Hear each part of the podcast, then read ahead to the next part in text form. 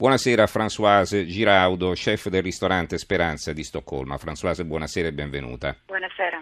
Allora, un ristorante questo che si affaccia proprio sulla Drottninggatan, la strada pedonale che attraversa il centro della città. Allora, ci racconti cosa ha sentito e cosa ha visto ieri pomeriggio? Ma è nulla, io stavo andando, cioè ero al lavoro e abbiamo iniziato a sentire degli schiamazzi fuori e quindi mh, niente, siamo usciti fuori, abbiamo visto proprio il camion in diretta e che poi dopo ha deviato verso una strada secondaria e, e nulla, ha investito le persone, quindi tutti che correvano, eh, urlando go away, go away, eh, ed è stato parecchio pe- pesante insomma. C'era molta gente per strada in quel momento? Sì, ovviamente, perché venerdì pomeriggio e sabato pomeriggio è una via pedonale, quindi tutti vanno a fare shopping, quindi tra turisti o gente locale è proprio piena.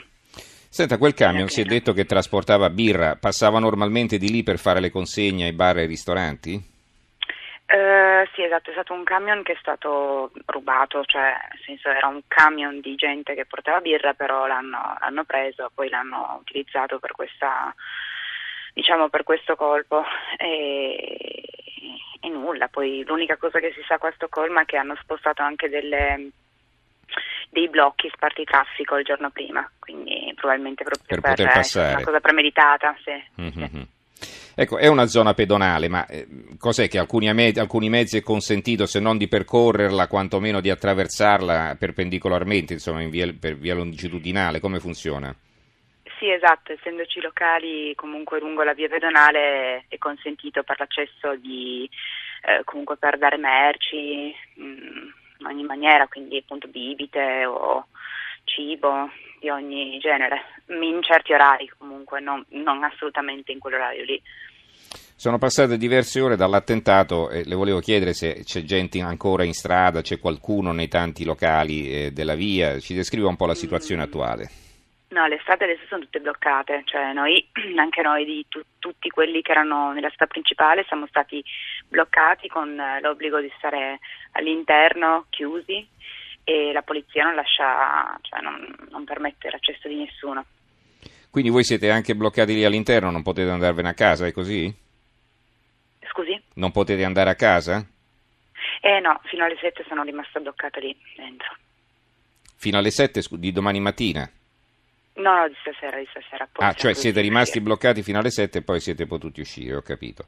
Sì, a piedi, perché ovviamente i trasporti pubblici non, non funzionavano. Mm-hmm. Ma si vede molta polizia in giro? Eh, tantissima, so. tantissima, mm. elicotteri, polizia, tutti armati che girano su camion, no, no, pieno, pieno, pieno. Lei ha parlato con la sua famiglia per rassicurarla, indubbiamente, no? Sì, indubbiamente, erano molto, molto preoccupati perché poi più uno è lontano, più comunque tende a, a allargare il problema, però una volta che uno dice che è a posto e vivo. Lei non si aspettava una cosa del genere a Stoccolma dopo aver sentito quello che succedeva, che è successo a Berlino, a Londra o in altre città, a Nizza? No, assolutamente no, specialmente a Stoccolma che è una città molto tranquilla, molto calma. Mm-hmm. No, assolutamente no. E adesso cosa pensa di fare?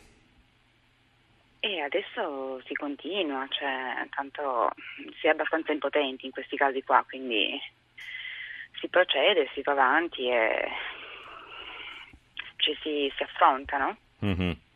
Da quanto tempo vive a Stoccolma lei? A due anni. E come si trova? Molto bene, mm-hmm. molto molto bene. Quindi lei è lo chef di questo ristorante italiano? È un esatto. ristorante frequentato da turisti o anche da, da svedesi, insomma, da persone del posto? Eh, entrambi, sia gente locale che, che, turisti italiani, perché poi cioè, comunque importiamo tutti i vini italiani, l'olio, prodotti base, insomma, formaggi.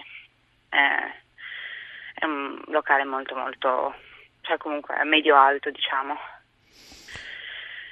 E va bene, allora eh, la ringraziamo, capisco anche l'emozione, insomma, perché è uno shock no, che è difficile sì, anche da superare, no? eh, eh, aver visto da vicino quello che stava accadendo, eh, insomma, chiaramente è un trauma, anche per chi non, fortunatamente non è rimasto direttamente coinvolto.